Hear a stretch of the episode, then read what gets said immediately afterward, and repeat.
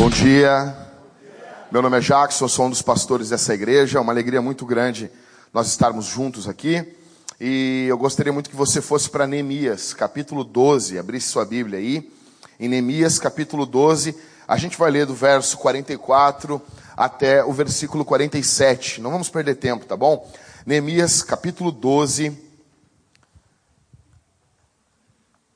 do verso 44 até o verso 47. Hoje a gente termina o capítulo 12 de Neemias. Vai ser uma bênção, e porque os próximos três sermões que vêm, a partir da semana que vem, vai ser tiro, porrada e bomba. O capítulo 13 de Neemias é uma das coisas mais brutas de toda a Bíblia. Tem até escalpo. É. Cara. É um típico sermão para cavalo branco. Vamos sentando, gente. Quando começa a música, você já tem que vir. Capítulo 12 de Neemias, verso 44 até o verso 47. Tá todo mundo lendo aí? Todo mundo com a Bíblia aberta? Não fecha a Bíblia, tá bom, gente? Fica com ela aberta aí. E desconfia dos pastores que mandam fechar a Bíblia. Fica com ela aberta. Vamos lá? Verso 44. No mesmo dia, foram nomeados responsáveis pelos depósitos para receberem as ofertas de cereais os primeiros frutos e os dízimos dos campos em volta das cidades. Deveriam recolher as porções designadas pela lei para os sacerdotes e levitas, pois Judá se alegrava por estarem os sacerdotes e os levitas nos seus postos, observando os preceitos do seu Deus e os da purificação, como também o fizeram os cantores e porteiros, conforme o que Davi e seu filho Salomão haviam prescrito. Verso 46. Pois, desde os tempos antigos, dos dias de Davi e de Asaf, havia dirigentes dos cantores, e havia cânticos de louvor e de ação de graças a Deus.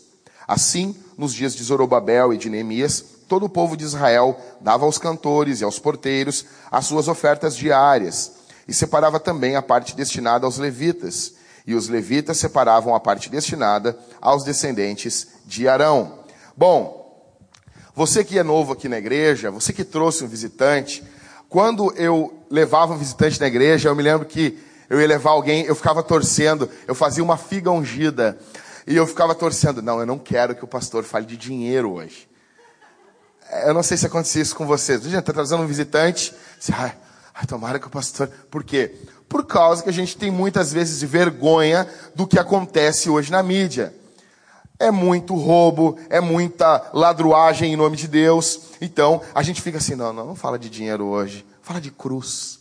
Fala de pecado. Fala até de uns pecados que eu sei que ele comete.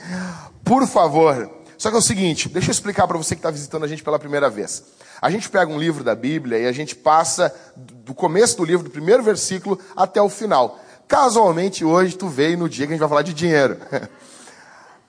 Eu não tenho culpa a Bíblia está falando bem nesse texto aqui, do verso 44 ao 47. E de verdade, eu não gosto muito de ficar falando de dinheiro. Eu não gosto, porque dinheiro, quando tu toca no Deus de alguém, as pessoas se ofendem, as pessoas ficam brabas, e elas fazem de tudo para defender o Deus delas, o sistema delas. O próprio Morfeu fala isso para o Neil no filme Matrix. Ele fala isso, as pessoas vão defender isso com unhas e dentes. Semana passada, nós, for, nós pregamos eu preguei do verso 27 até o 43. E hoje começa no 44 até o 47, seguindo, né? Depois do 43 vem o 44. Não posso mudar isso, tá bom? Então você que veio torcendo, por favor, pastor, por favor. Não deu, tá bom? Vamos orar a Deus, pedir para que Deus nos abençoe. Senhor, que a tua presença esteja comigo aqui, que eu possa falar a tua palavra, que os corações sejam abertos que o teu nome seja exaltado e glorificado. Eu peço, eu invoco o teu Espírito sobre nós, no nome de Jesus. Amém. Bom, então, fazendo um, uma continuação da semana passada, vocês se lembram que eu expliquei para vocês que adoração não é algo que é feito em um momento e em um local. Vocês se lembram disso?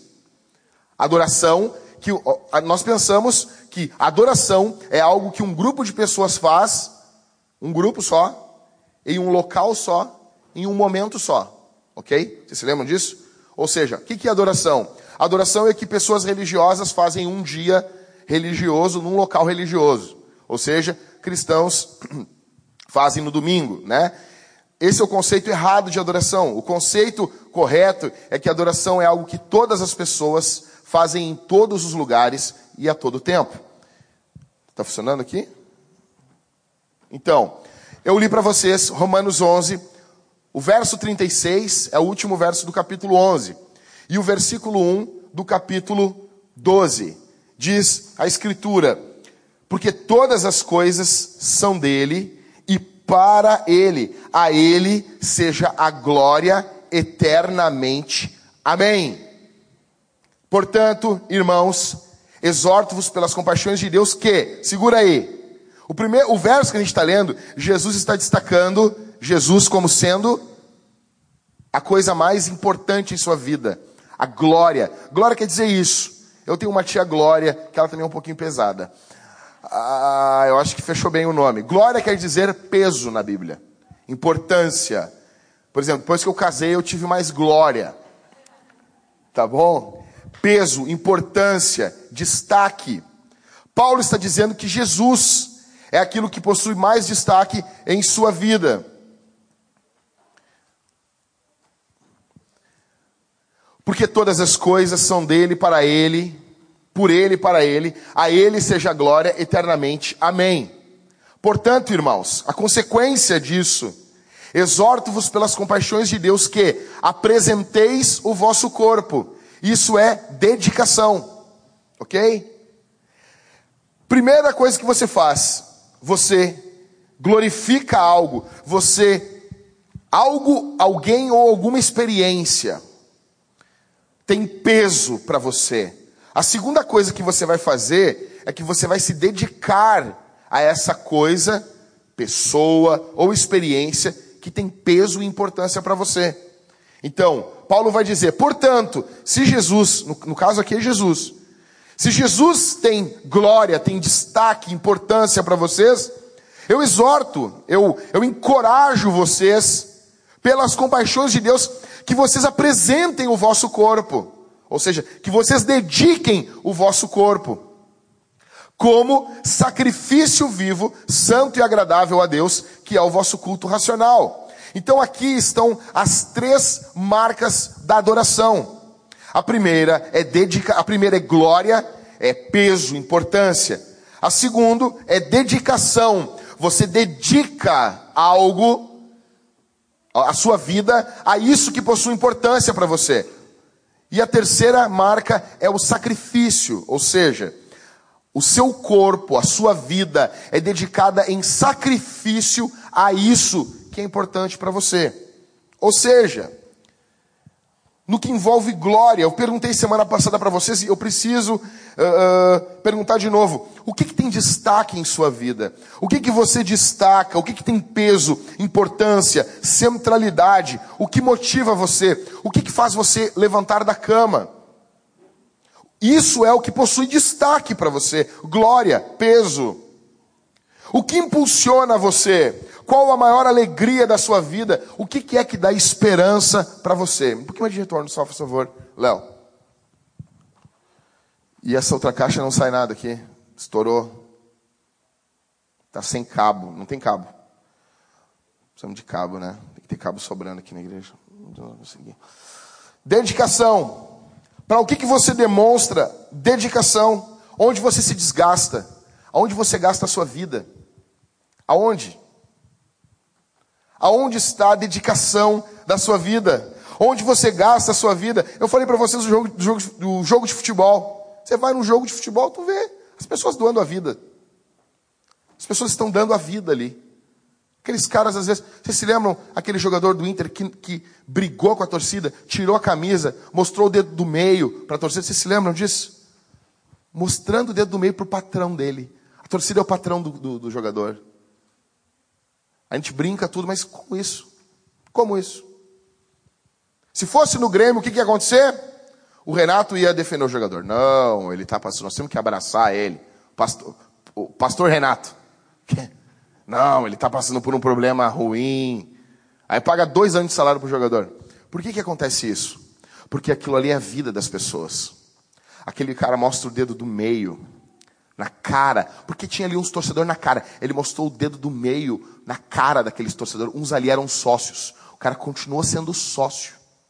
Se acontecesse do Grêmio, o cara continuava sendo sócio. O cara não aceita um ai da mãe. O cara não aceita uma vírgula da esposa. Mas o jogador está mandando ele longe, ele continua botando dinheiro ali. Por quê? Porque ele ama aquilo ali. Porque ele vai dizer assim: não, mas todos os clubes têm gente imperfeita. Uma pergunta: quando um mau jogador, um torcedor grita, fala um palavrão cabuloso atrás de ti, tu abandona? Eu nunca vi alguém chegar, Léo, e dizer assim, Léo, que, oh, negão, tá com essa camisa do Grêmio aí? Não, não, não, não, não vou mais ser colorado. Por que, negão? Não, tá louco, cara. Tinha, uns, tinha umas pessoas horríveis no estádio. Eu não vou mais no, no, no Beira Rio. Troquei. Não, não vou mais fazer isso. Não, não, não, tá louco? Tem hipócrita na torcida do Inter. Alguém aqui já deixou um trabalho por causa que tem hipócrita no setor onde trabalha? Já, já viram isso? Eu nunca vi. Não, não, não. O, o cadê o Daniel? Tô largando a aeronáutica. Não, tá louco. Comandante é hipócrita. Não, tá louco. Nunca, nunca. Não, tô falando que é, nem sei se é, talvez seja. Não, não. O, o, o cara aqui, o, não sei, o cabo é um hipócrita. Não, não. Mas na igreja rola isso, né? Ah, o, o Christopher é um hipócrita. Não, não é não, Cris. Fica tranquilo, tá? Fica tranquilo. Diz assim, o que eu quero dizer para vocês é o seguinte: se você não vai na igreja porque tem muito hipócrita, fica tranquilo, cabe mais um. Chega junto. Você é bem-vindo. Que, que eu estou dizendo? Para onde você dedica a sua vida? Ao que você faz os seus maiores sacrifícios? O seu dinheiro, energia, paixão? Quais são? Você oferece aquilo que possui mais peso, importância para você. A sua dedicação é feita com sacrifícios. O que, que toma o teu tempo? O que, que suga o teu dinheiro? O que, que capta as tuas energias? Pelo que, que você é apaixonado? Onde está a tua paixão? Esse é o seu Deus. O dinheiro, ele é um concorrente, assim, um enorme concorrente contra Deus. Por quê? Jesus diz que o dinheiro é um Deus, é mamon. Você não consegue adorar a Deus e as riquezas. Atenção aqui, gente, olha para mim aqui. Aqui. Você não consegue. As pessoas ouvem sermões. Eu já vi, olha só, eu já vi pessoas impactadas demais. As pessoas saem do culto chorando. O que, que foi? Pior de tudo é quando te abraçam com ranho. Porque o, e ainda mais se é um ranho de pobre, porque é verde, que nem o meu. E abraça e baba assim, com fedor o teu casaco ainda. Igreja pentecostal é uma loucura, tu sai com o casaco fedendo. Todo mundo quer te abraçar. O que, que foi? Deus mudou a minha vida hoje, pastor. É mesmo? Mudou. Mudou? Que legal. O que, que mudou? Sim, eu vou ler mais a Bíblia. Não li a Bíblia, vai ler mais a Bíblia. Legal, é bom, normal, normal. Tem gente aqui muito vaidosinha porque lê a Bíblia. Deixa eu te explicar uma coisa. Eu nunca vi um cachorro vaidoso porque late. Eu nunca vi um cavalo vaidoso porque relincha. Crente lê a Bíblia é normal. É normal. Anormal é quando não lê. É normal. Não tem como não ler. Lê, normal, é comum. Agora, eu já vi pessoas saindo impactadas, dizendo: agora eu vou evangelizar. Não evangelizava, e agora evangeliza. Agora, uma coisa que eu nunca vi na igreja. Eu vi, na, ó, vi, tá, vi. Mas eu não, não passou de cinco vezes em 20 anos de crente. Eu nunca vi mais do que cinco vezes os caras chegarem e dizer assim: eu ofertava pouco e agora eu vou ofertar mais. Não, não tem. Ah, tem uma outra que eu também nunca ouvi. Eu fofocava e não vou mais fofocar. Sério. Sabe por quê? Porque a fofoca, ela consegue dentro da mente dos cristãos coadunar, conviver junto com a espiritualidade. Consegue, tu consegue ser fofoqueiro e ainda tomar ceia aqui. Você consegue ofertar de forma medíocre? Existem ofertas medíocres? Sim, existem. Você consegue fazer isso e continuar sendo cristão. Raras são as pessoas que chegam chorando e dizem assim: agora eu vou, partir de hoje, eu vou dobrar minha oferta mensal. E eu não estou falando só da igreja, mas também da igreja. Estou falando do cuidado com os teus pais, cuidado com os pobres. Dependendo do pobre também, porque tem muita gente que vive só de doação, suga. Suga. Eu vou explicar isso para vocês. Eu nunca vi, cara. 25% do que Jesus falou envolvia dinheiro. Mais de 80 vezes Jesus fala de, de dinheiro nos evangelhos. O capítulo 6 de Mateus ele fala sobre dinheiro. Jesus fala mais de 800 vezes no Antigo Testamento sobre dinheiro, no, no AT, mais de 800 vezes. Finanças, dinheiro, como economizar, tudo que envolve o nosso poder de compra é, envolve finanças e dinheiro que a Bíblia está falando. Existem duas coisas que a Bíblia fala que nós podemos ressaltar de Mateus capítulo 6, do 19 ao 24. Jesus diz, em primeiro lugar, onde está o teu tesouro, ali está o teu coração. Onde está o teu tesouro, Jéssica? O tesouro. Mas, mas é, essa forma como a dona Florinda chama o Kiko e a Jéssica chama o Luther, deixa eu explicar para vocês. Nós estávamos numa reunião de presbitério e a Jéssica, o Luther estava aprendendo a engatinhar. E daí tinha umas folhas no pátio lá de casa lá, e daí eu comecei a olhar, ninguém notou aquilo. Só fiquei olhando pra Jéssica assim. Aonde o Luther ia, engatinhando, a Jéssica ia um pouquinho na frente e varria. Para ele engatinhar num local limpo. E daí ela, ele ia mais um pouquinho e ela, e ela ia varrendo. Ela ia aplainando o caminho para o tesouro. Eu disse assim, eu, na hora eu tive que dizer, vamos tesouro. Até hoje. Então, onde está o teu tesouro? Ali está o teu coração. Os nossos recursos, eles são um rastro que mostra onde está o nosso coração. Olha aqui, não tem um termo usado aí pelo pessoal do mensalão, pelo pessoal uh, da Lava Jato, follow the money, ou seja, siga o dinheiro. Você vai encontrar as maiores corrupções. Você quer saber quem é, o que, que é importante para uma pessoa? Convive com ela e vê onde ela gasta o dinheiro. Se você conviver comigo, você vai ver, descobrir que, uma, que tem uma coisa que é muito importante para mim. São os meus livros. Comida também. Você vai na minha, você vai na biblioteca, todo mês estou comprando livro. Toda semana, na verdade, estou comprando livro. Toda semana. Toda semana. Não tenho ainda bolsa livro, vou ter ainda. Aí vou arregaçar, cara. Aí não dá. Não dá. O cara da Amazon trocou de carro esse ano por causa dos livros que eu comprei. Então você vai chegar assim, sempre tem livro. Essa semana chegou mais livro. E eu já estou pensando, ah, precisava comprar mais dois livros. Ah, precisava desse livro. Ou seja, você vai ver assim. Claro, não estou querendo me justificar. 99% dos meus livros são sobre Jesus. Mas eu, você vai, aquilo é importante para mim. Aquilo é importante. Você vai, essa semana, a gente está procurando coisa para o bebê. Por quê? Porque o teu filho é importante para ti, pomba. Você quer saber? Eu quero dizer aqui uma coisa. Você quer saber se o marido acha que a mulher é importante? Se ele, se ele investe algum, algum, uma graninha na mulher. Não estou dizendo assim, ó, oh, altos dinheiros, altas coisas. Se é importante, tu gasta dinheiro, cara. Se é importante, tu gasta dinheiro.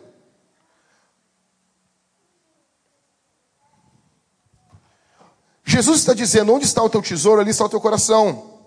Ele diz no verso 24 do capítulo 6: Não se pode adorar a Deus e as riquezas. Ou você sacrifica o dinheiro por Jesus, ou você sacrifica Jesus pelo dinheiro. A Bíblia é bem clara quanto a isso. Nós odiamos a teologia da prosperidade. Eu odeio. O que é a teologia da prosperidade? Se você der, Deus vai te abençoar. Isso é nojento. Isso é terrível. Isso é imundo, diabólico. Nós odiamos isso. Isso é terrível. Agora, eu não posso negar que a Bíblia fala sim sobre dinheiro. E que é difícil para você e para mim nos desapegarmos do dinheiro. É difícil sim. Olha só, digamos que agora o Everton descobre, está ali, bom, ganhou uma, uma, uma herança, 2 milhões de reais. 2 milhões, Júnior. Para alegria da secretaria e da tesouraria dessa igreja. 2 milhões de reais.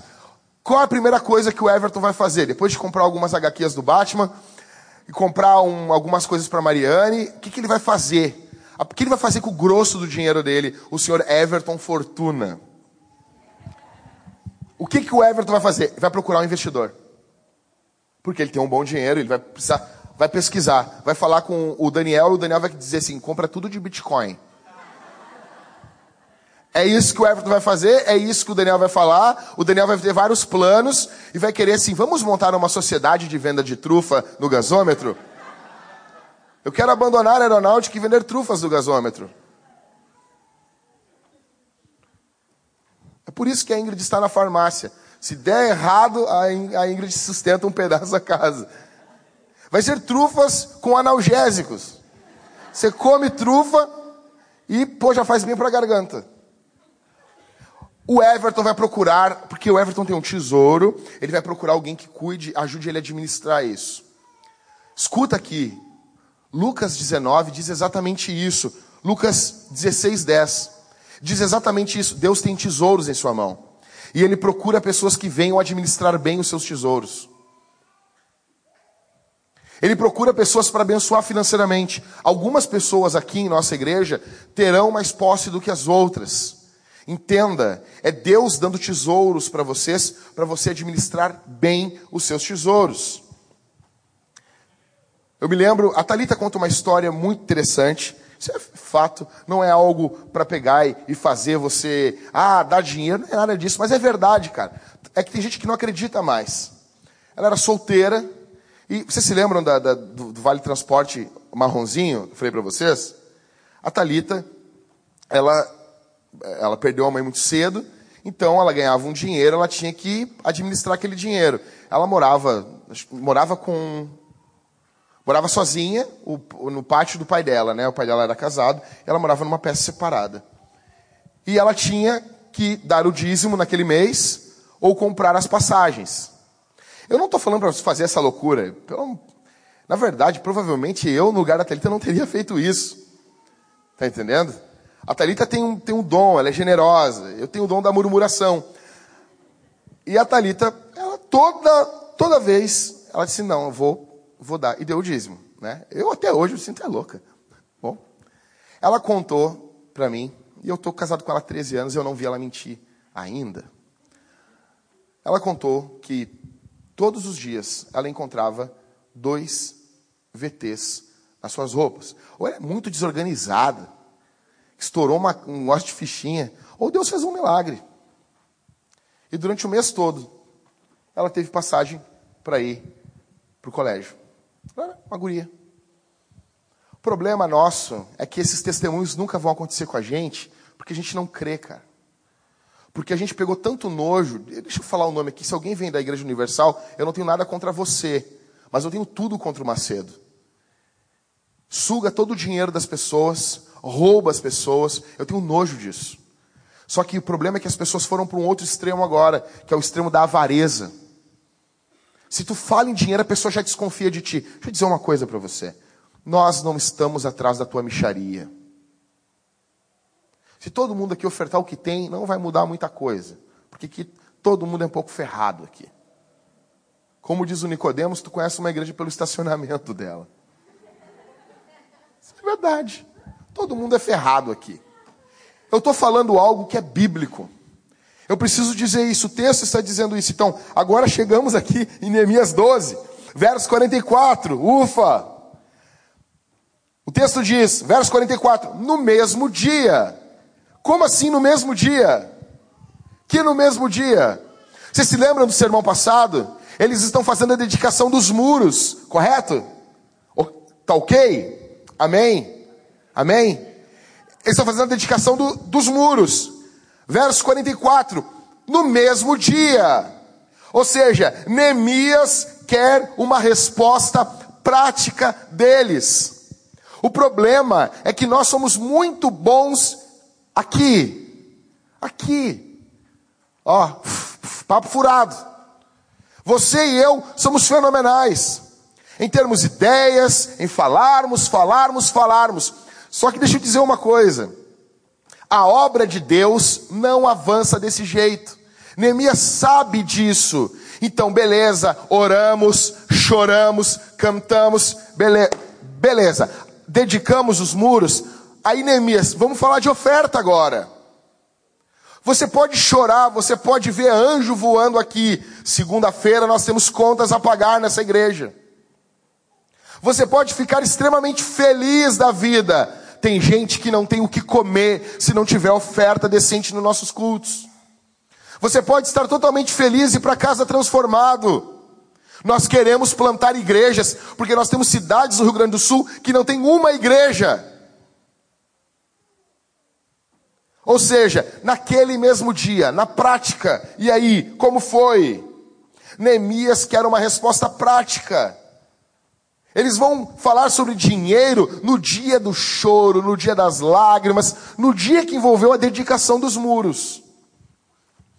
Tem duas coisas que saltam desse texto aqui. A primeira, valia a pena ofertar naquele ministério. E deixa eu dizer uma coisa para os líderes que estão aqui, os líderes de GC, os pastores, os diáconos. Deixa eu explicar uma coisa para vocês. Às vezes, não sempre, mas às vezes o povo não tem culpa. A gente fala sobre oferta dentro do GC, as pessoas, não, não ofertei, porque às vezes não tem, o povo não tem culpa, o povo está cansado.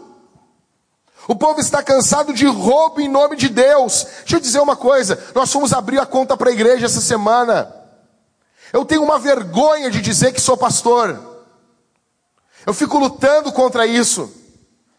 Chegar num lugar, todo mundo fala que tu é pastor, ou eles vão achar que tu é ladrão, ou que tu é, tu é rico. Já aconteceu mais de uma vez, nós irmos, comprar coisas para a igreja, eu dizer, sou pastor, e os caras superfaturar o valor. Parece que é um jogador de futebol indo comprar as coisas. Esse cara não, esse cara tem dinheiro. Vai alugar um prédio, fala que é para a igreja. Os caras botam 30, 40% em cima o valor. Não adianta. Existem muitas maldades sendo feita, feitas em nome do dinheiro. Nós não podemos negar isso. A teologia da prosperidade avacalhou com tudo. Ou seja, se, você, se Deus ama você, você tem dinheiro. Isso é mentira. Nós temos que ser bons administradores. Nós temos que cuidar bem do nosso dinheiro. Deixa eu dizer uma coisa para você. Não dê dinheiro para drogado. O cara chegou. Quando eu dou dinheiro para alguém numa sinaleira, e eu só dou se eu, se eu, eu, tenho uma desconfiança que esse cara não é drogado. Ah, talvez eu dê. Se o cara chega ali, fedendo a loló, com a cara enlouquecido, os caras se ajoelham no chão te pedindo dinheiro. Aquilo ali é em nome do Deus deles. Eles querem comprar droga. Não dou. Pode chorar. Pode descer um anjo. Eu dou uma biaba no ouvido do anjo. Sai daqui. Não vou dar. Por que, que não se dá dinheiro para drogado? Porque você é um bom, um, você tem que ser um bom administrador dos teus recursos, pomba. Como que você vai pegar o teu dinheiro e botar na droga? A Thalita fica brava às vezes comigo, às vezes não, ela fica brava sempre comigo, mas chega as pessoas e diz assim, quando eu vejo o cara assim, ah, precisando desse dinheiro, não sei o quê, eu, a primeira coisa que eu pergunto, que nem no, no, no, no Dia de Fúria, no filme, o cara, ah, eu precisando de dinheiro para isso, não sei o quê, tá, mostra a tua carteira de motorista aí. O cara, não, é sempre contando uma história que ele precisa de passagem. Eu estava no Jardim Botânico esses dias, passando de carro, o cara pediu dinheiro, o cara estava ali, pô, bem arrumado, né? Aí eu pensei, não, esse cara não vai se drogar. Ah, tu julgou pela aparência? Claro. Eu não sou Deus. Eu julgo pela aparência. E vou fazer isso até morrer. Coisa boa, julgar pela aparência. Eu sou julgado todos os dias pela minha aparência. Porque e como dizia uma amiga da Talita, é todo mundo para me julgar, é só eu para julgar todo mundo, eu tenho que julgar bastante. Eu estou perdendo. Aí eu olhei o cara e disse, ah, quando eu dei, o dinheiro, eu dei o dinheiro todo da passagem que ele precisava, todo. Ou seja, ou seja, Guilherme, acabou, ele não tem que pedir mais dinheiro. Quando eu entreguei o dinheiro e eu arranquei, ele foi no carro de trás. Velho, velho. É que tinha, eu tava, o fluxo estava muito. Eu ia descer do carro, meu eu ia impor as mãos sobre a cabeça dele com força, cara. Eu expulsar o demônio do, da mentira dele. Não, isso aqui é um demônio. Não dê. Então, se eu não dou dinheiro para drogado, eu não posso dar dinheiro para igrejas onde roubam o dinheiro das pessoas. porque é como dar dinheiro para drogado. Em primeiro lugar, esse povo está ofertando aqui porque valia a pena ofertar nesse ministério.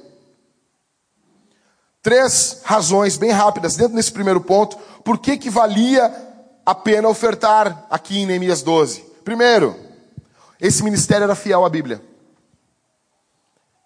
Não ajude ministérios que não amam a palavra. Não ajude, não dê o seu dinheiro em lugares onde a Bíblia não é amada, honrada. Não financie inimigos de Deus. Não. Verso 45 do capítulo 12, olha o que diz: Observando os preceitos do seu Deus e os da purificação, como também fizeram os cantores, porteiros, conforme o que, o, que, o que Davi e seu filho Salomão haviam prescrito. Eles seguiam a Bíblia. O povo estava alegre em ofertar para esses caras, porque esses caras amavam a Bíblia. A Bíblia era importante para eles, não é o dinheiro que é importante. A Bíblia, a centralidade da palavra de Deus, era fundamental para esse ministério. E isso alegrava, o povo ficava feliz em ofertar. Em primeiro lugar, não dê dinheiro para pessoas que não amam a Escritura.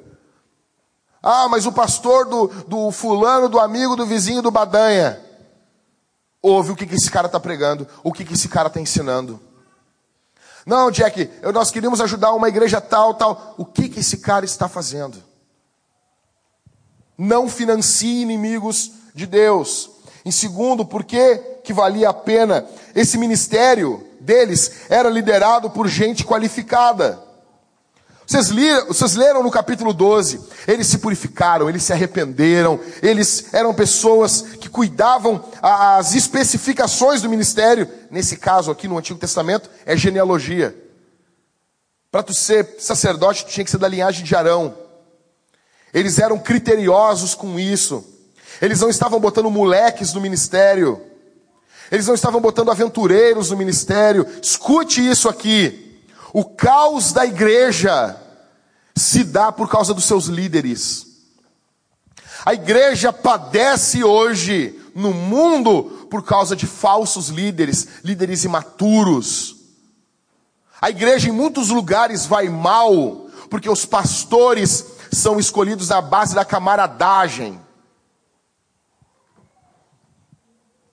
Arrependimento, purificação, coragem, firmeza, humildade. No Novo Testamento, quais são as especificações? Você tem que saber de cor onde está.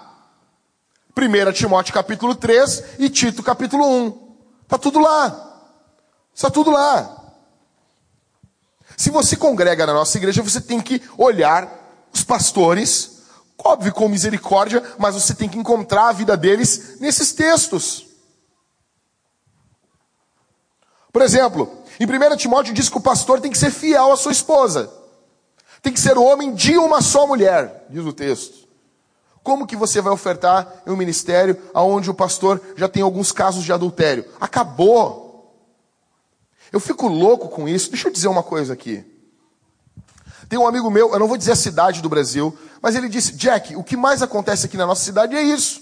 Os pastores trocam as mulheres, Passa um mês, dois, eles já estão com uma igreja, a igreja está lotada, tem louvor bom, as pessoas estão vindo e estão todas felizes. Aqui em Porto Alegre, um homem de quase 70 anos trocou a esposa dele por uma 40 anos mais nova. Pastor presidente de denominação. Agora saiu daqui, vão para outra cidade, parece que zero a vida do cara, resetou. Está lá em Brasília, pastoreando uma enorme de uma igreja. Traiu a mulher. Aí disse, espera um pouquinho. A Bíblia tem misericórdia para adúltero? Claro que tem. Óbvio que tem. Só que larga, para de querer ser pastor, negão. Para de querer ser pastor. Isso não é falta de graça, falta de perdão. Você não está dizendo para a pessoa assim, não, não, tu não é amado. Não, mas pera um pouquinho. Ainda mais, deixa eu dizer uma coisa para vocês aqui. Líderes de GC, diáconos, presbíteros, pastores, escutem isso aqui. O correto, e nós vamos analisar, ver isso. O Paulo Júnior vai trabalhar para nós, nós vamos ter isso pronto. Quando um líder se envolve com uma irmã da igreja, isso é caso de cadeia. Eu conversei com outros pastores lá em Brasília e a gente estava conversando sobre isso. Isso é caso de cadeia. Usa a influência que tem, porque às vezes as mulheres te olham como homem de Deus, elas abrem o peito para ti, porque elas confiam em ti, a tua mente é podre, maligna. E o que mais tem é isso. Eu conheço, sei de inúmeros casos. Você tem acesso à mulher, ela está fragilizada, o marido fez algo errado e você vai e dorme com ela. Eu sei do que eu estou falando. As mulheres olham às vezes um pastor, elas abrem o peito, elas falam da vida. E a pessoa aproveita disso em benefício próprio, imundo, lixo. E se nós soubermos disso, cara, vai dar polícia. Nós abriremos um processo criminal. Nós vamos gastar que temos o que não temos. Isso não fica assim, cara. Isso é sério. E o que, que mais tem? Nós temos o quê? São igrejas lideradas por lobos. Escute isso aqui, cara. Escute isso aqui. Igrejas lideradas por lobos. Por lobos. Igrejas lideradas por lobos. E as pessoas estão ofertando o seu dinheiro ali, financiando inimigos de Deus. Em primeiro lugar, então, o ministério era fiel à Bíblia. Em segundo, o ministério era liderado por líderes qualificados. Terceiro, o dinheiro era usado como a Bíblia manda. Esse é o foco. Você tem que usar o dinheiro como a Bíblia manda. Como a Escritura manda. A Escritura manda que o dinheiro seja usado no culto. Tudo que promova Jesus. Tudo. Vou dar um exemplo básico para vocês. Um exemplo prático para vocês. Esse nosso data show está ruim onde ele está. Está ruim. Porque o Christopher precisa botar a letra mais para cima, ele bota uma fonte pequena. Eu, apesar de ser estrábico, vejo super bem. Eu fico lá da ponta, lá da porta, eu vou ler super bem. Ok? Sempre quando eu vou renovar minha carteira de motorista, eu entro na sala olhando para o chão, para a mulher não ver que eu sou vesgo. Porque se a mulher vê que eu sou vesga, ela vai querer que, que eu use óculos. Então eu entro olhando pro chão. Aí quando é para olhar pro negócio, para falar letras, eu falo letras até o fim, quase o final lá. Eu vejo bem. Agora, eu conversando com o Rodrigo esses dias, Rodrigo, tira o óculos, por favor, nós lá no fundo. O que está escrito lá na letra? O Rodrigo disse, Jack, eu não consigo ler. Ou seja, nós precisamos de letra grande ali. As, os, as letras da, da, dos hinos, grande. Mas se botar grande, quem está no fundo não lê porque daí as pessoas estão de pé. Nós precisamos botar o telão aqui em cima. É óbvio. Isso vai gastar para nós botarmos o data show em cima. Depois um data show aqui. Isso envolve gasto. Temos que usar isso? Óbvio que sim. Porque isso envolve a glória e a fama do nome de Jesus. É o culto. Então, investimento em culto é o correto. A Bíblia nos fala que nós temos que investir tudo que promova Jesus. Pastores, o cuidado com os pastores você tem que dar possibilidade deles viverem e trabalharem. Viúvas, a subsistência, o cuidado com quem é viúva. E Paulo vai dizer na primeira carta a Timóteo, tem até a, a, as especificações do cuidado com as viúvas. Órfãos. Olha só, por, por exemplo, sobre o salário pastoral. 1 Timóteo 5,17. Os presbíteros que governam bem devem ser dignos de honra e dobro. Se você pegar sua biblinha aqui e você ler lá embaixo, o texto diz duplo salário, principalmente os que trabalham na pregação e no ensino. Ou seja, Paulo está ensinando que o salário que é pago na igreja, ele é pago de conformidade com a responsabilidade. Quanto mais responsável você é, tem que ser mais alto o seu salário principalmente os que trabalham na pregação e no ensino. A pergunta que fica aqui em nossa igreja é a seguinte: Jack, o que, que tem a dizer? Eu acredito piamente que nós estamos indo bem pela graça de Deus. Eu acredito muito nessa igreja aqui. Não porque eu estou pastoreando. Cara, com certeza, os líderes que estão aqui estão colocando muito mais a sua vida até do que você aqui, muitas vezes. Então eu tenho prazer de colocar dinheiro nessa igreja aqui. Porque eu sei que isso é o, está sendo um posto avançado do reino de Deus. Eu pergunto, quem, quem vem de outra igreja aqui, você confia que você pode ofertar onde você está congregando? E eu não estou querendo colocar você contra a sua igreja, porque isso seria uma canalice.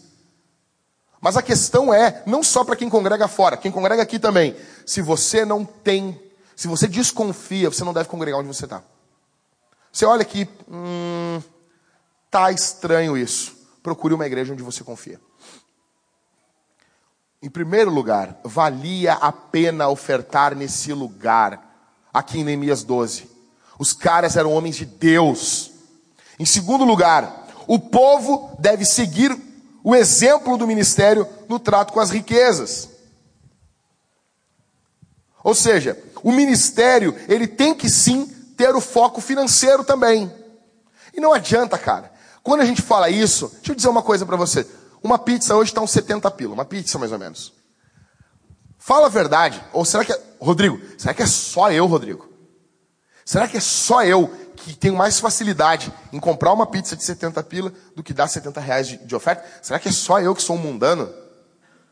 Será que é só eu? Por que, que é assim com a gente? Por que, que a gente consegue gastar muito mais em refrigerante do que em oferta? Por que, que, a, gente, por que, que a gente é assim? Sabe por quê? Porque o dinheiro rivaliza com Deus. O dinheiro rivaliza o centro do nosso coração. O dinheiro rivaliza. Por que, que é mais fácil? Três perguntas para a gente estar tá acabando aqui. Eu pergunto: você está alegre com os obreiros aqui da igreja? Você está feliz com os obreiros que a gente tem? Você está feliz com o que Deus está fazendo no meio dos pastores? Vou dar um exemplo para vocês, verso 44, olha o que diz: No mesmo dia foram nomeados responsáveis pelos depósitos para receberem as ofertas de cereais, os primeiros frutos e os dízimos dos campos em volta das cidades. Deveriam recolher as porções designadas pela lei para os sacerdotes e levitas. Pois Judá se alegrava por estarem os sacerdotes e os levitas nos seus postos. Você fica feliz? As pessoas perguntam assim para mim, Jack, o que, que tu faz com o teu tempo? O que, que tu está fazendo?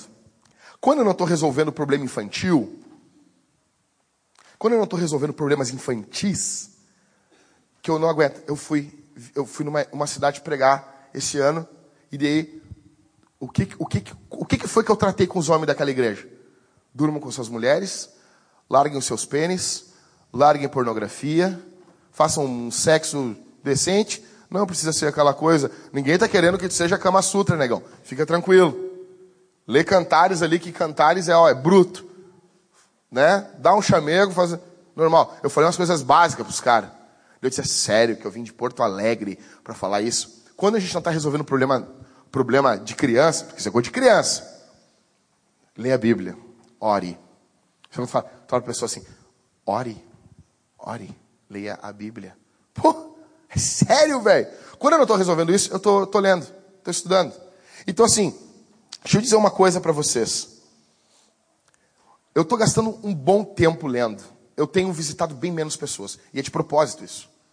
É de propósito. Eu tenho gastado um bom tempo de leitura pela graça de Deus.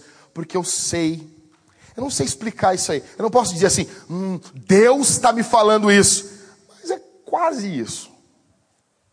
Eu acho que é Deus que está me falando que vai vir um tempo que eu não vou ter tanto tempo assim para ler. Então eu estou gastando um bom tempo de leitura.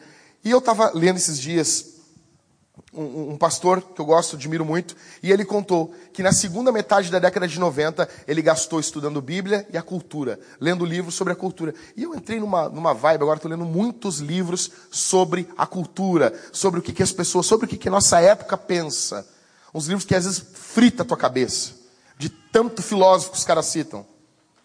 Você, eu pergunto para vocês assim, tipo, você se alegra, você fica feliz por eu conseguir ler cinco, seis horas sentado, minha bunda, sentado. Um dia eu vou pegar assim, vou passar aqui o trabalho, sentado assim, lendo, desmaiado assim, lendo. Aí agora até desenvolvi uma forma que eu consigo tirar um cochilo de dois minutos. E eu cronometro no coisa e eu acordo. Parece morrer assim, sabe? Você se alegra. Isso causa alegria.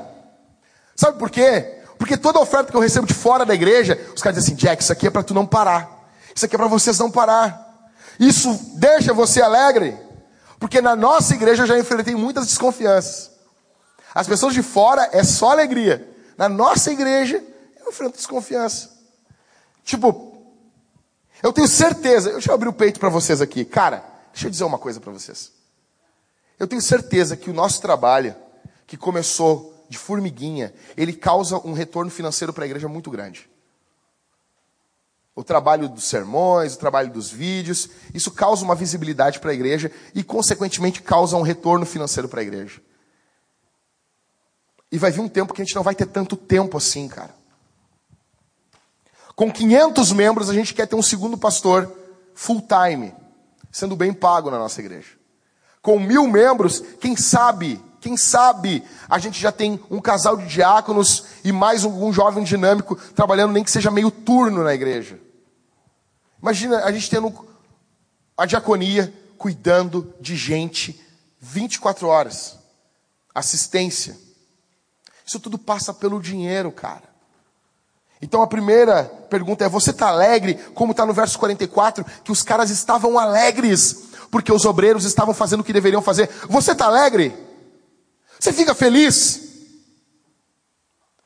Segunda pergunta: você se vê chamado a apoiar financeiramente o ministério aqui? Deixa eu dizer uma coisa. Deixa eu dizer uma coisa.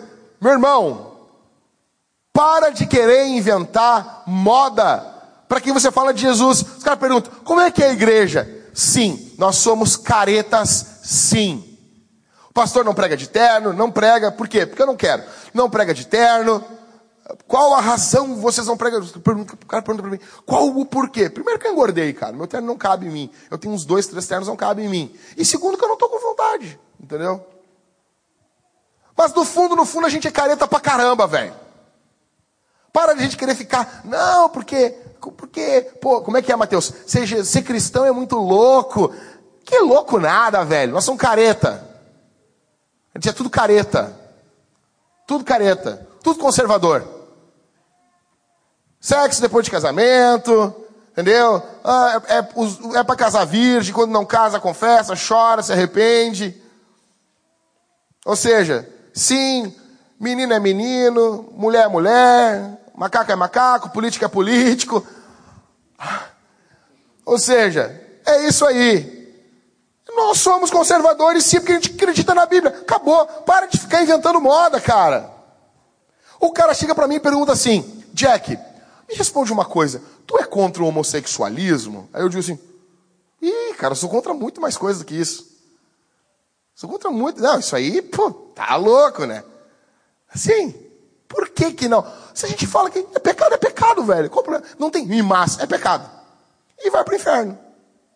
Assim como o pastor ladrão vai para o inferno. Ah, mas eu não posso falar uma coisa. Não, é tudo, tudo um bando de sem vergonha. Vai para o inferno. Vai para o inferno, sim. Precisa de Jesus. Tem que se arrepender dos seus pecados. E ponto final. A gente fica todo fazendo toda uma volta o negócio. Não, deixa eu dizer uma coisa. Ah, a igreja de vocês tem dízimo? Tem. Fala assim, fala. Tem.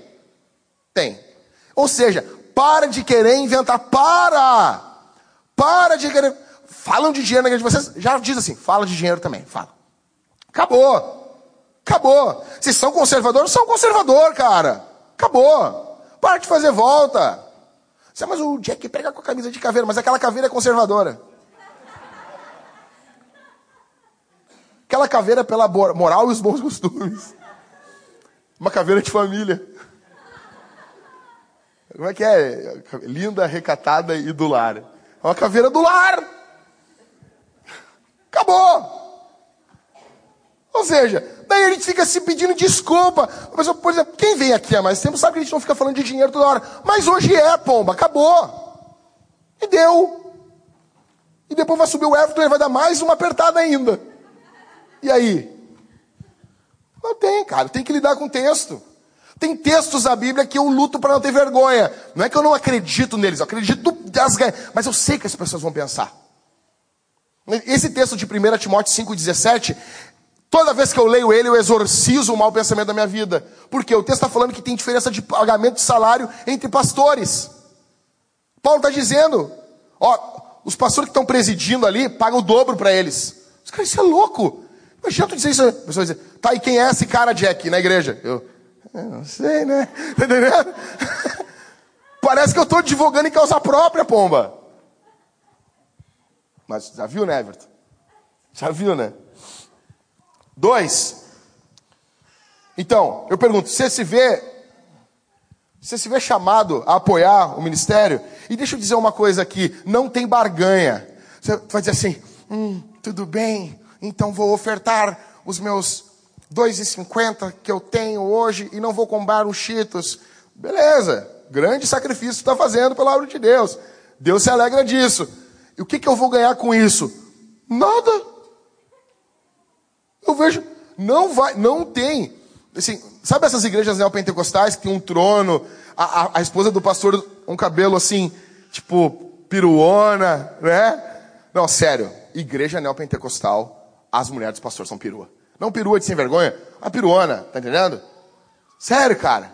Tem um trono, certo? Aí você, ah, se você fizer um sacrifício de mil reais, você bate uma foto com a mulher do pastor. E com o pastor. Não, não vai rolar isso aqui, velho. Tá entendendo? Não, você não vai ganhar um, um, uma jarra do Rio Jordão. Não vai ganhar. Não vai ganhar. Se hoje você, ah, vou dar uma oferta de 100 reais, o que, que, que, que a igreja vai me dar? Não vai dar nenhum muito obrigado. Acabou, é não, tem, é, não tem lenço ungido. Não tem. Ah, ganhou não sei o que com a terra. Tu acha que é terra do Rio Jordão? É sério que tu acredita nisso? O, o, o cântaro de não sei o que. O dente de João Batista. Mas quantos dentes esse cara tinha, velho? Estão te enganando, cara. O tijolo da construção da obra de Deus. Tu não vai ganhar nada.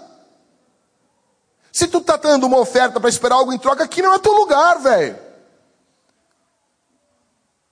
Eu noto isso e acontece muito comigo isso. Chegam alguns pastores e eles chegam assim e dizem assim: Nós queremos te ajudar, Jack. Eu já. Essa aí eu já conheço. É sempre assim. Não, não, não. Nós temos um contato com os Estados Unidos. Eu. Hum, hum. Que que é? Não, porque assim, ó. Nós vamos ajudar e te enviar tanto por mês. Daí a primeira coisa que eu pergunto: para mim ou para a igreja? Não, não, não, é para ti, para ajudar. Eu, ah, tá bom. Que que eu tenho, quem eu tenho que matar? Aí os caras dizem assim: Não, não, nós só vamos precisar que tu faça. Sempre tem uma coisa para fazer. Que eu tenha que fazer alguma coisa, que eu tenho que instalar algo na igreja, que eu tenho que vender um pouquinho o povo. Eu disse, cara, se eu falar o que eu estou pensando, tu, não, tu vai ficar louco comigo. Mas eu estou te mandando longe na minha cabeça. Para, velho. A oferta, ela não é dada para o obreiro fazer alguma coisa. É para que ele não pare de fazer o que ele já está fazendo. Aqui, ó, pega aqui, só fala um pouquinho do nosso candidato. O quê? Veio com todo respeito, pode ser a motivação, mas mais de um candidato veio falar comigo, e conforme a igreja vai crescendo, mais candidatos vêm falando. Aí, candidatos até que eu admiro até. Não, porque eu quero lá falar sobre cosmovisão cristã. Tá, depois das eleições pode ir. Depois das eleições, porque ele é um irmão em Cristo. Porque se vier antes é campanha, negão. Poxa. Que se dane essa gente, cara. Você vai ganhar o quê? Você vai ganhar nada. No máximo, no máximo, um abraço do Maico. E acabou, né, Maico? Te abençoe. Foi. Acabou. Ou seja, não vai ganhar nada. Por quê? Porque não tem barganha com Deus, não tem troca-troca. Eu dou e eu ganho. Não, cara, isso aqui não, isso aqui, isso aqui não é banco. Terceiro, você dá os seus primeiros frutos. Olha o que diz o verso 44. No mesmo dia foram nomeados responsáveis pelos depósitos para receberem as ofertas de cereais, os primeiros frutos e os dízimos. Sabe qual é o nosso problema? O nosso problema é que a gente fica com a oferta há muito tempo. E daí é sempre assim: as desculpas que o Everton ouve, que o Everton cuida do, do, das finanças, agora vai ser o Júnior, as desculpas é por causa disso. E às vezes tem pessoas que chegaram e ficam assim: ah, o Everton falou firme comigo, porque, pô, cara, tem coisa que está tá no nome dele. Tem coisa que está no meu nome. Não sei ainda se já resolveram a conta da luz do outro prédio. E eu quero que vocês resolvam isso, porque está no meu nome. Ou seja, imagina isso. Isso só ocorre porque nós gostamos de ficar cheirando o dinheiro mais um pouquinho. Hum, tão, tão bom. É isso. É isso, velho. Nossa, hum, oncinha linda do tio. A gente gosta. Não está acontecendo isso aqui no, no capítulo 11. Não está ocorrendo isso. Se você ficar com dinheiro e não gastar com teu filho, tu vai gastar em besteira. Então, pega e usa o dinheiro para as coisas que tem que ser usado de forma rápida. Fecha os olhos e segura na mão de Deus e vai. E vai. Quais são os planos de vocês, Jack? Deixa eu dizer quais são os planos da Vintage. Nossos planos é mudar o mundo. Nossos planos é transformar o mundo. Nossos planos qual é? Eu passo pelas ruas, às vezes tem uma rua aqui no bairro Partenon, eu, eu penso assim, meu, eu queria ter gente e dinheiro, velho. Dinheiro. Oi, 150, 200 mil, para nós dizer assim, velho, vamos arrumar essa rua. Como assim? Arrumar essa rua. Ah, mas o prefeito e o governo, que se dane o governo e o prefeito. Que se dane. Vamos arrumar essa, essa, essa parada de ônibus aqui, aonde as pessoas ficam debaixo de chuva às vezes. Vamos fazer isso pelo bairro? Vamos enviar missionários? Aí enviar um missionário para a África. Sim, vai, o Michael, nós vamos te mandar para a África. Deu uma, mas como assim? Não, fica tranquilo. A tua vida na África vai ser melhor que aqui um jipe furioso para o Michael largar uns folhetos no meio das, das tribos. Um jipe 4x4, internet via satélite, umas roupas camufladas, uma Bíblia à prova d'água. Imagina isso, velho. Isso tudo custa dinheiro. Deixa eu dizer uma coisa, eu tenho nojo dessa visão que o missionário que vai, ele tem que ir, ai, vai missionário, chora durante. Tre... Não, negão, nós temos que mandar com tudo do bom e do melhor. Mas isso custa dinheiro. O que vocês querem fazer? Nós queremos aumentar o número de cultos aqui. Vai precisar de mais gente trabalhando, gente cantando, gente murmurando menos para nós alcançarmos mais pessoas. Eu preciso de pessoas que são especializadas, que entendem para lidar com pessoas com depressão. Ah, tem tanta gente aqui assim, nós temos que cuidar dos depressivos. Ok. Nós podemos marcar um dia para você falar com os depressivos aqui na igreja? Você fala assim: ah, nós temos que cuidar das mães solteiras. Eu quero um ministério aqui cuidando de mães solteiras. Você está disponível? Você conhece a Escritura? Para não falar um monte de besteira?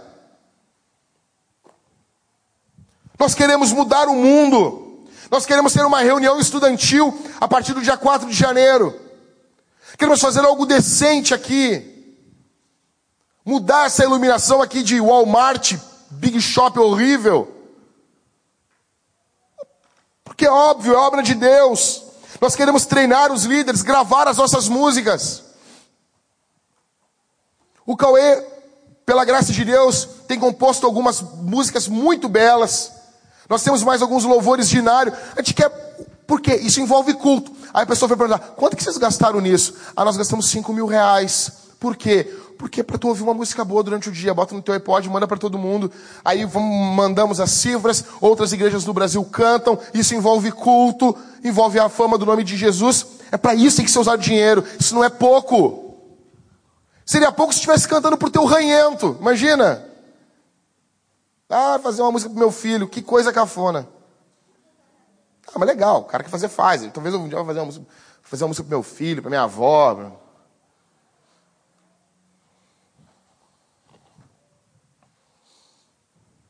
Nós queremos plantar igrejas na Grande Porto Alegre.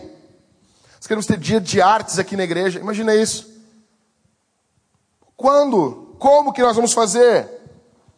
Encerrando, três princípios básicos de 2 Coríntios 8 e 9. Capítulo 8 e capítulo 9. 2 Coríntios, lê em casa. Capítulo 8 e capítulo 9. O pau quebra ali. Segunda carta de Paulo aos Coríntios é que nem Gálatas. Paulo dá-lhe no ouvido, cara. Paulo, assim, é louco. São três princípios bíblicos. Primeiro, regularidade. Segundo, sacrificial. E terceiro, alegre. A oferta tem que ser regular. Compara a oferta com o teu cuidado com a tua esposa. Você não vai ter um cuidado financeiro num, num mês e no outro com teus filhos. Não, aqui o filho, o pai dá tudo para ti, meu filho. No outro mês não tem como ir no colégio. Regular, sacrificial e alegre. Aí a pessoa pergunta, cara, por que, que vocês estão falando hoje de dinheiro? Deixa eu dizer uma coisa para vocês. Porque eu quero ver essa cidade aqui, cheia com o nome de Jesus.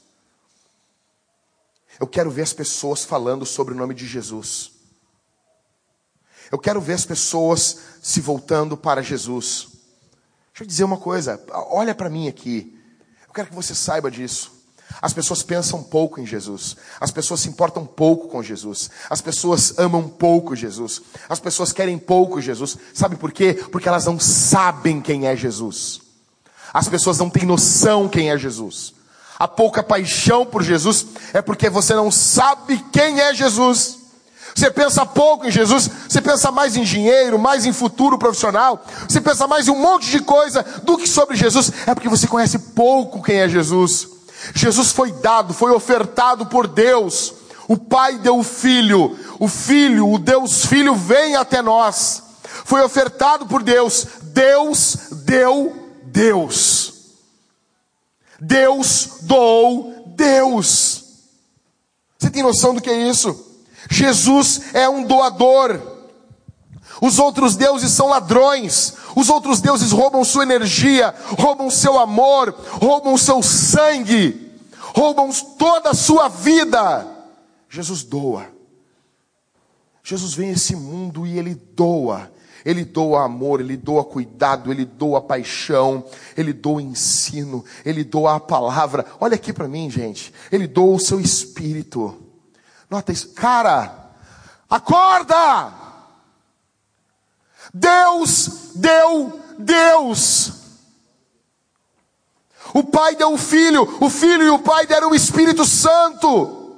Você sabe o que, que é isso? O que, que é Deus ter derramado o seu Espírito sobre nós? Você sabe o que, que é isso, cara? Mateus capítulo 3, Deus diz, o Pai, quando Jesus está sendo batizado, uma voz do céu é ouvida e diz: Esse é meu filho amado, em quem eu me alegro. O pai diz: Eu amo o filho. E é visto o Espírito Santo descendo como uma pomba. Os teólogos entendem uma coisa: a manifestação, o ápice, o ápice da manifestação do amor de Deus, não há nada mais do que isso, é quando Deus doa a Deus. O que, que está acontecendo? Deus está dizendo, o Pai, eu amo o Filho. E por amar o Filho, Ele dá o Espírito Santo ao Filho. Sabe o que está acontecendo no capítulo 3 de Mateus? É o que ocorreu por toda a eternidade. Por toda a eternidade, o Espírito Santo é derramado sobre o Filho. Uma cachoeira eterna. E Romanos diz que o Espírito Santo agora é derramado em nossos corações. O que, que, o que, que Deus está dizendo, Pai? Que eu amo a igreja. Você tem noção do que, que é isso, cara?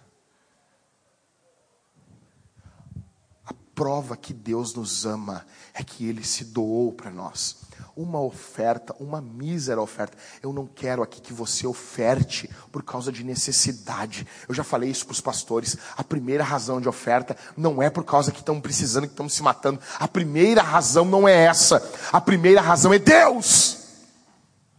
A primeira razão é o nome de Deus. Jesus está vivo hoje, doando salvação, perdão, amor, misericórdia, nova vida, novos corações, novos recursos. Você que não é cristão, você não tem que doar nada aqui.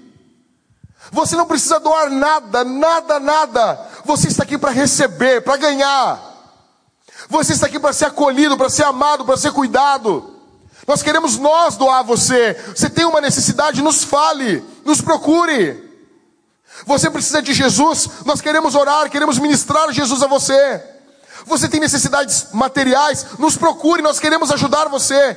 Você não é chamado aqui a ofertar dinheiro. Não pense assim. O que está ocorrendo aqui no final do capítulo 12 é uma das coisas mais lindas da Bíblia. É a resposta do homem àquilo que Deus está fazendo. O problema é que a teologia da prosperidade, ela bagunçou com o que é oferta. Ela bagunçou. Foi algo nojento. Foi algo terrível, desconfiança.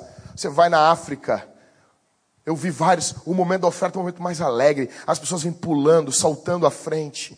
Por quê? Porque elas entenderam, Jesus Cristo veio ao mundo, morreu em uma cruz pelos meus pecados, me justificou, transformou, mudou a minha vida. Ou seja, a consequência prática agora é eu oferecer minha vida em sacrifício a Ele, e isso inclui tudo.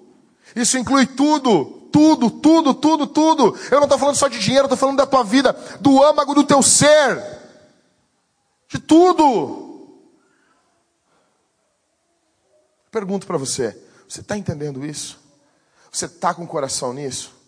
Sua vida está nisso? Você tem plano B?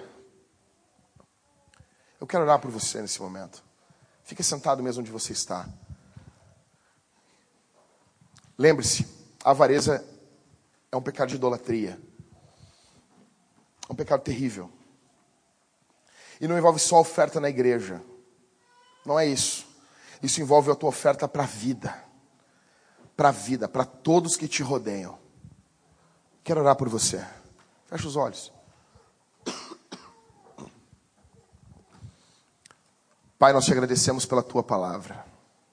Nós te agradecemos pelo teu evangelho. Tu és bom, tu fala no momento e no tom que precisamos ouvir.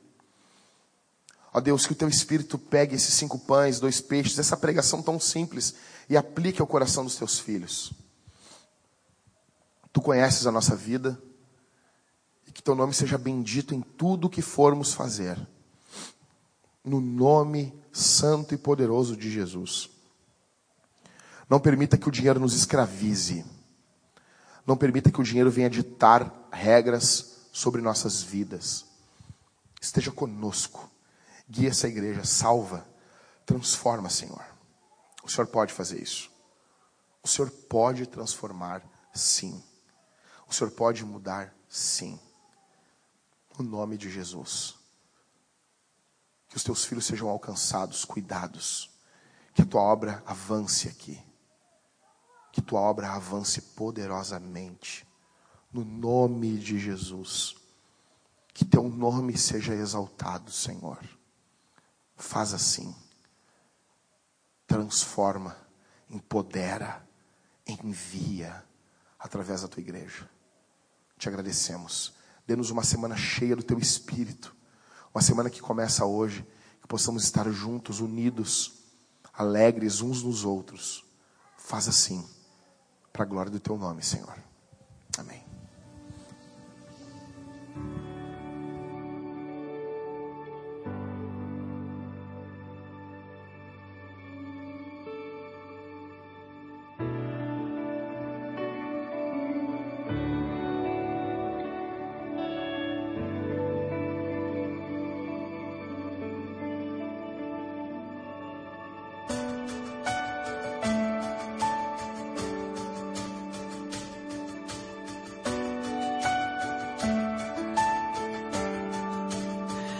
You're the God of this city.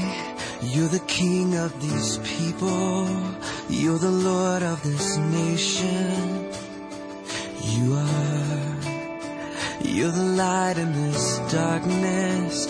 You're the hope to the hopeless. You're the peace to the restless. You are. There is no one like our God. Is no one like our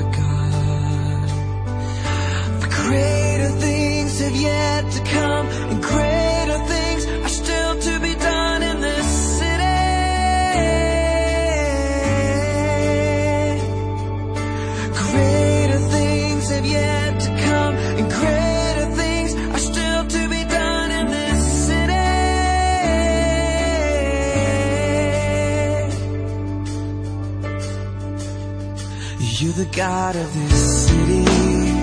You're the King of these people. You're the Lord of this nation. You are. You're the light in this darkness. You're the hope to the hopeless. You're the peace to the